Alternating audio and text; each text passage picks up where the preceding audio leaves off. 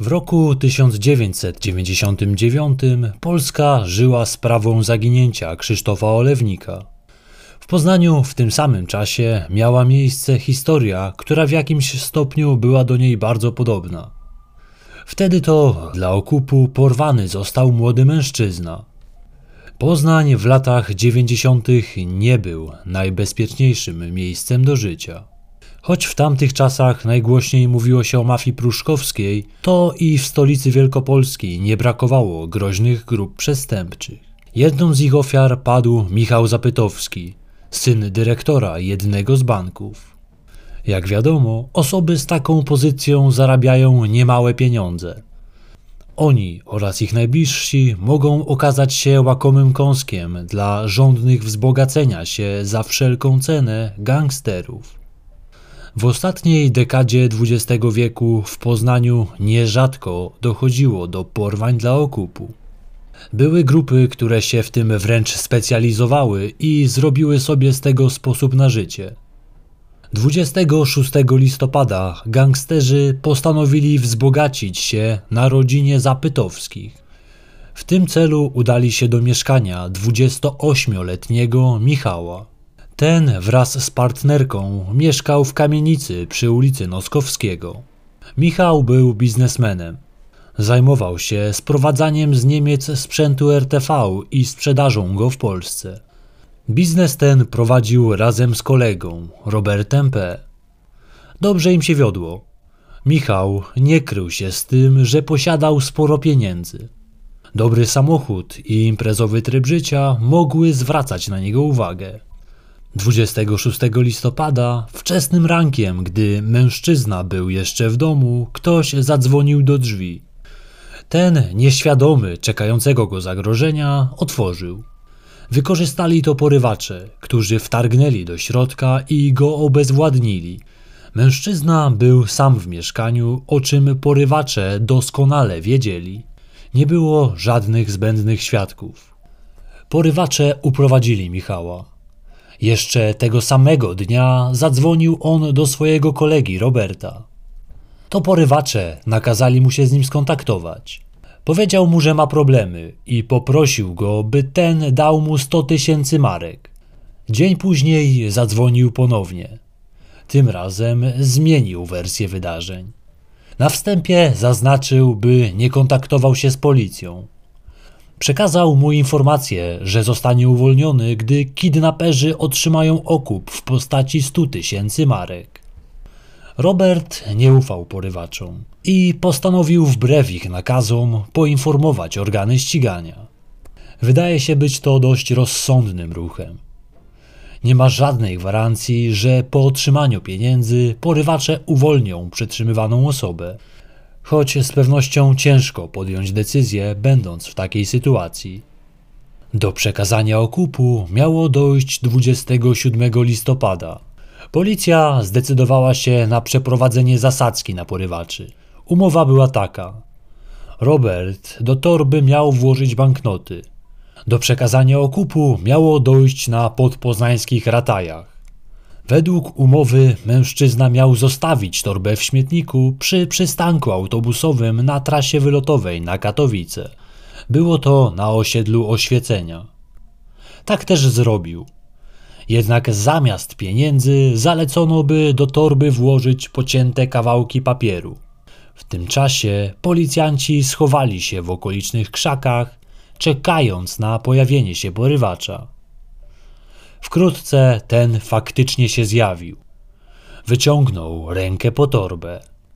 Wtedy policjanci wyskoczyli z ukrycia i szybko za nim pobiegli. Uciekał on wzdłuż trasy katowickiej, ale nie był w stanie umknąć. Policjanci szybko schwytali mężczyznę. Był nim Marcin K., pseudonim Siwy. Mężczyzna ten był już znany w policji. Wcześniej był zatrzymywany w związku z innymi przestępstwami. Nie chciał on współpracować i nie zdradził, gdzie przetrzymywany był Michał.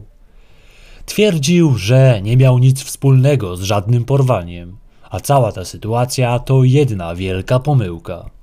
Jeszcze w ten sam dzień, kilka kilometrów dalej, a dokładniej przy ulicy Dziadoszańskiej, znaleziono samochód. Był to Ford Sierra. W jego wnętrzu znajdowały się kajdanki, kominiarka oraz tasak.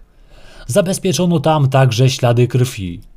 Później zbadano, że należały one do porwanego mężczyzny. Ustalono, że był to samochód używany przez porywaczy. Zdaniem świadków, minionej nocy przekładali oni z tego samochodu duży pakunek do samochodu marki BMW. Podejrzewano, że tym pakunkiem mogło być ciało Michała Zapytowskiego. Dzień po zatrzymaniu Siwego zdecydowano się przeszukać jego mieszkanie. Być może tam znajdował się przetrzymywany mężczyzna. Jeżeli nie, to może wewnątrz znajdą wskazówki co do tego, z kim współpracował Marcin albo gdzie znajduje się Michał.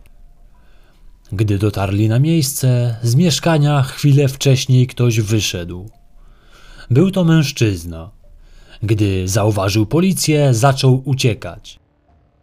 Po drodze wyrzucił z rąk pakunek, który najpewniej zabrał z mieszkania. Udało mu się umknąć. Pakunkiem okazały się być dwa pistolety. Później ustalono, że jednym z nich była broń należąca do porwanego Michała Zapytowskiego. Kupił on go jakiś czas przed porwaniem. Z relacji jego znajomych wynikało, że od jakiegoś czasu nie czuł się bezpiecznie i kupił go dla własnej obrony. Wyglądało zatem na to, że akcja policji się nie powiodła. Zatrzymano tylko jednego z porywaczy i nie ustalono, gdzie znajdował się porwany mężczyzna. Teraz życie Michała było w rękach rozwścieczonych gangsterów. Co ciekawe, jeden z policjantów potem powiedział, że niedaleko miejsca przekazania okupu widziany był samochód marki Deutico. W nim było kilku mężczyzn. Mieli oni obserwować Roberta przez lornetkę. Z pewnością byli to wspólnicy Marcina i do przewidzenia było, że uciekną, gdy do akcji wkroczy policja. Nie wiem czemu, mimo wszystko, policjanci zdecydowali się przeprowadzić akcję zgodnie z pierwotnym zamiarem. Wyglądało na to, że był to ich jedyny plan i nie chcieli od niego odstępować. Samochód zniknął, gdy zatrzymano Marcina K. Nie udało się ustalić, kto w nim siedział. Gdy już było wiadome, że mężczyźni z samochodu są zamieszani w porwanie, lepszym pomysłem było obserwowanie ich i śledzenie. Najpewniej doprowadziliby oni śledczych do miejsca przetrzymywania Michała. Śledczy przesłuchiwali Marcina K., jednak nie przyniosło to większych efektów. W ten sposób mijały tygodnie. Pozostali porywacze nie odezwali się więcej do Roberta. Wyglądało na to, że zrezygnowali z próby uzyskania okupu.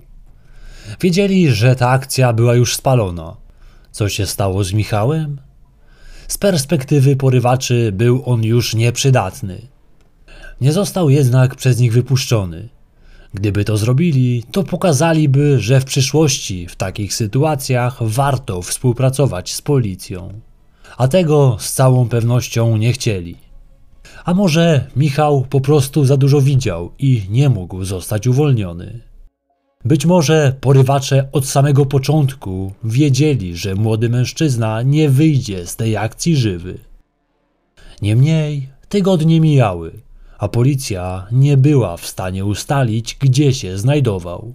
Wkrótce udało się ustalić miejsce pobytu innych porywaczy. Tym samym zatrzymano Przemysława B. i Roberta K. Na wolności nadal pozostawał ostatni z porywaczy. Był nim Michał Z., pseudonim Ciułas. Jakimś cudem udawało mu się wymykać organom ścigania. Śledczym udało się ustalić numer jego telefonu komórkowego. Nie byli jednak w stanie ustalić, gdzie przebywał, przynajmniej pozornie. W roku 2000 został wydany za nim list gończy.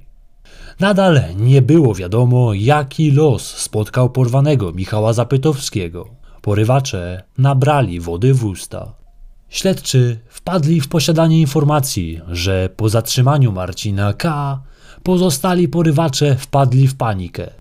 Nie wiedzieli, co zrobić w zaistniałej sytuacji. Mieli między innymi prosić o radę gangstera z jednej z wielkopolskich miejscowości, który miał już doświadczenie w tego typu porwaniach. Ten jednak nie chciał im pomóc. Rodzice Michała próbowali na własną rękę szukać syna. Wynajmowali w tym celu prywatnych detektywów. Wynikiem ich pracy było znalezienie dwóch ciał. Jednak żadne z nich nie należało do Michała Zapytowskiego. Ostatnim i jak dotąd niezatrzymanym porywaczem był Michał pseudonim Ciułas. Okazało się, że ten mężczyzna w roku 1999 miał konflikt z prawem. Został zatrzymany na kradzieży kurtek. W trakcie zatrzymania pogryzł on interweniujących policjantów. Za te przestępstwa usłyszał jednak tylko wyrok w zawieszeniu. Tym samym mógł spokojnie działać dalej. Według informacji zdobytych przez śledczych, to właśnie on mógł być mózgiem operacji porwania Michała Zapytowskiego. Co więcej, okazało się, że tak naprawdę porwany miał być jego wspólnik Robert. Porywacze jednak, po przeprowadzeniu obserwacji jego mieszkania, wycofali się z tego pomysłu. Miał on zainstalowany monitoring. Z jego mieszkania zrobiona była swego rodzaju forteca. Był na tyle zabezpieczony, że porwanie go wiązało się ze zbyt wielkim ryzykiem. Policja dotarła do świadka incognito. Na mężczyźnie ciążyły zarzuty w związku z handlem narkotykami. Sądził, że zeznania obciążające porywaczy Michała pomogą mu w jego sprawie. Został przesłuchany w kwietniu 2000 roku. Z jego zeznań wynikało, że to właśnie niezatrzymany dotąd mężczyzna miał stać za zabójstwem Michała.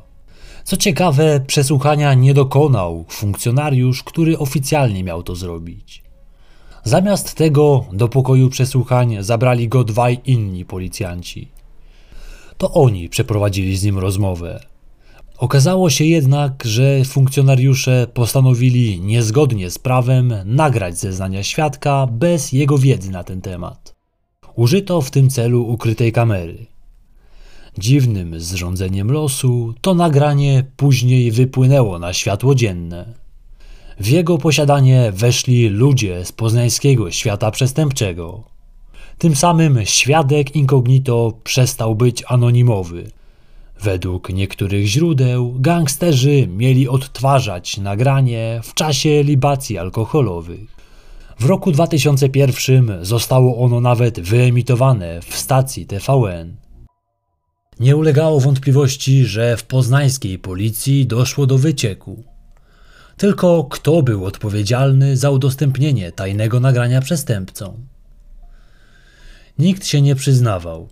Prokurator wyjaśniający tę sprawę uznał tłumaczenia policjantów za obrażające jego inteligencję.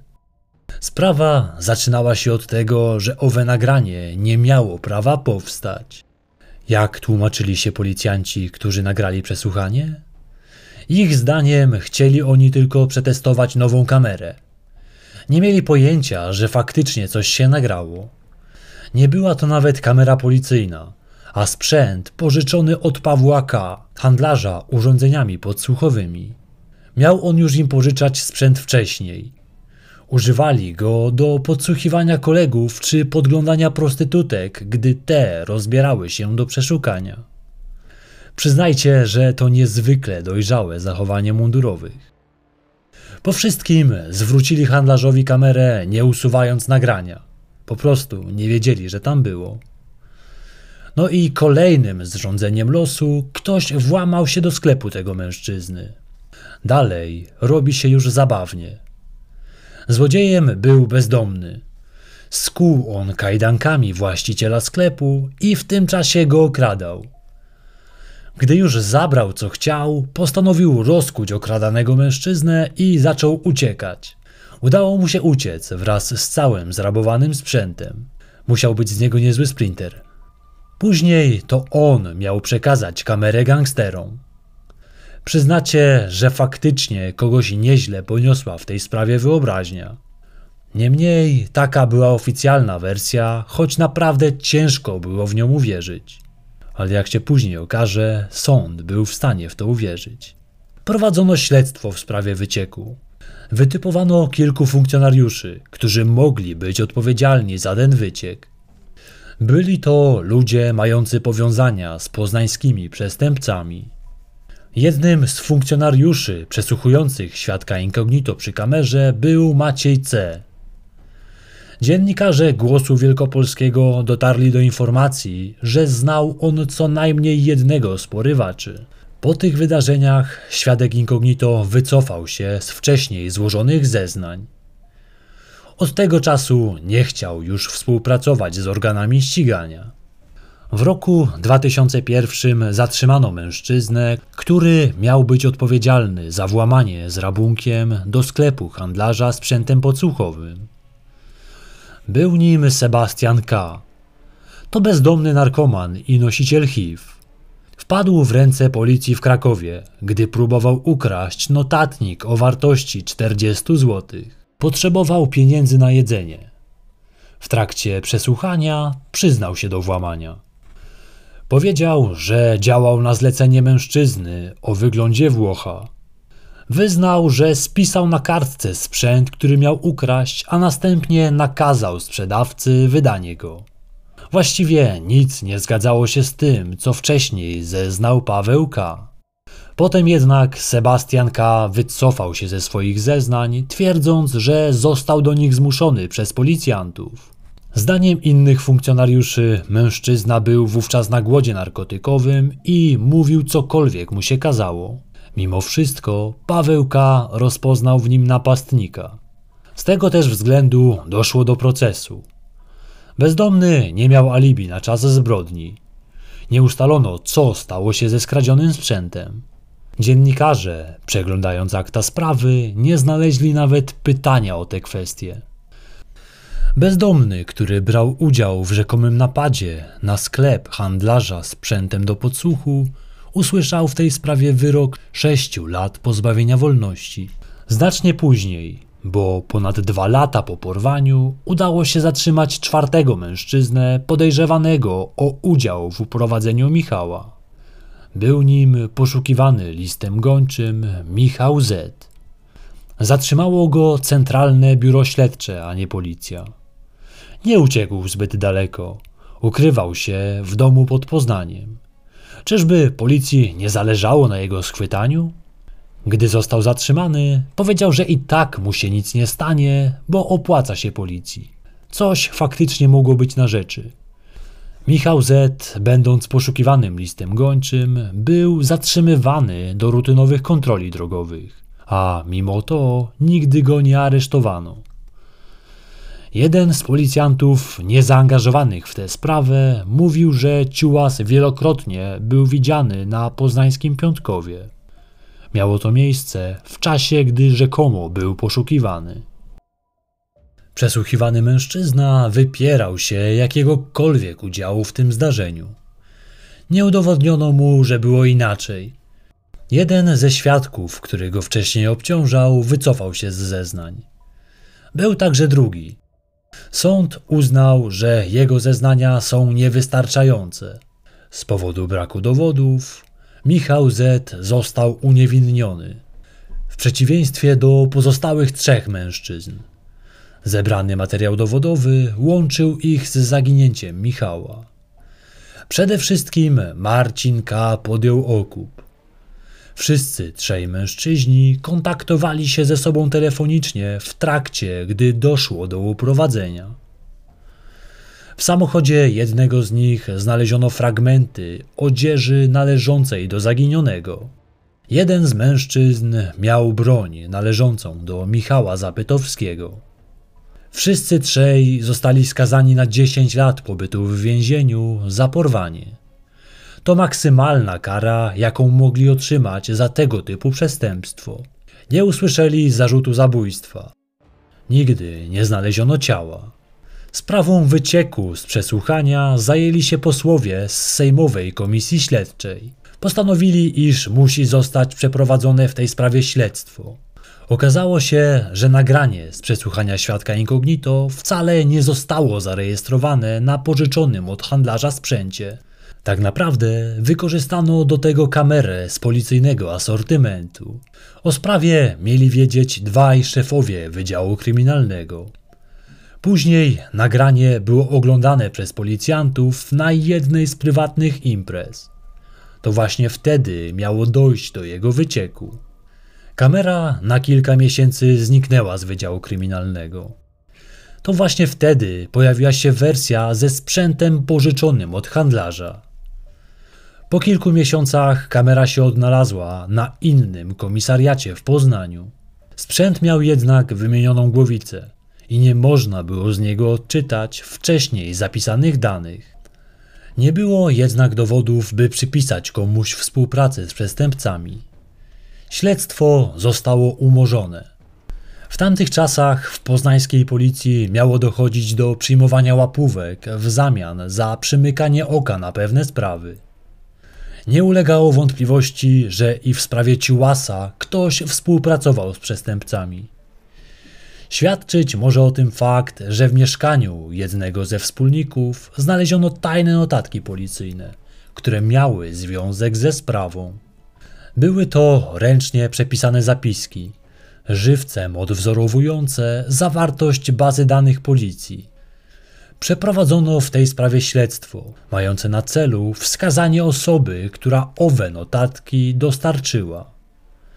Niestety nie udało się tego ustalić. Uznano, że wyciek nastąpił w poznańskim CBS. Wkrótce zostało ono rozwiązane z powodu współpracy z gangsterami. Okazuje się jednak, że to w jednej z podpoznańskich komend ktoś sprawdzał informacje dotyczące Roberta D. To najprawdopodobniej stamtąd doszło do wycieku. Był to mężczyzna, którego Michał Z podejrzewał, że to on jest świadkiem incognito. To właśnie ten świadek miał go pogrążyć, a Ciułas przez swoje znajomości miał dotrzeć do informacji na jego temat. Później w wyniku śledztwa zaprzeczono, by to Robert D. był owym świadkiem. Nie zbadano jednak dokładnie tej sprawy. Nikt nie został poniesiony do odpowiedzialności. Jednocześnie oddalono zarzut, że to CBS było źródłem wycieku. Maciej C., czyli funkcjonariusz biorący udział w przesłuchaniu świadka incognito, kilka lat później został oskarżony o udział w zorganizowanej grupie przestępczej, a dokładniej w gangu zapaśników. Co ciekawe, notatki policyjne z wycieku zostały znalezione w mieszkaniu jednego z przestępców, również mającego powiązania z gangiem zapaśników. W roku 2005 więzień osadzony z Robertem K. wyjawił jednej z policjantek ciekawą informację – Powiedział, że jego kolega z celi wyjawił mu, w jaki sposób doszło do zabójstwa młodego biznesmena w roku 1999. Był gotów podzielić się tą informacją w zamian za skrócenie jego odsiadki.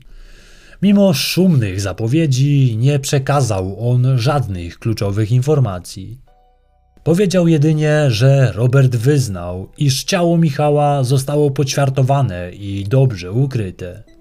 Informacje te jednak nie przyczyniły się do odnalezienia zwłok.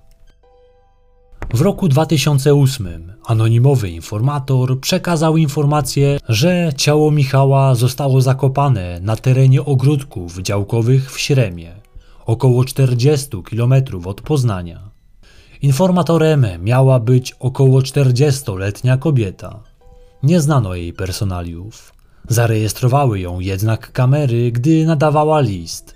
W roku 2016 śledczy wrócili do sprawy zaginięcia Michała Zapytowskiego. Zlecono przekopanie terenu w okolicach Poznania, gdyż otrzymano informację, iż tam mógł być zakopany mężczyzna. Nie doprowadziło to do żadnego przełomu. Do dziś nie znaleziono ciała porwanego w roku 1990 młodego mężczyzny. W tej sprawie jest wiele niewiadomych. Najpewniej, gdyby policja zajęła się sprawą jak należy, dziś wiedzielibyśmy znacznie więcej. A może Michał nadal by żył. Dajcie znać w komentarzach, jakie jest Wasze zdanie na temat tego porwania i przebiegu całego śledztwa. Z mojej strony to już wszystko. Jeżeli doceniasz moją pracę, daj łapkę w górę. Wtedy wiem, że treści przeze mnie publikowane są dla Ciebie wartościowe. Dziękuję za dziś i do usłyszenia niebawem.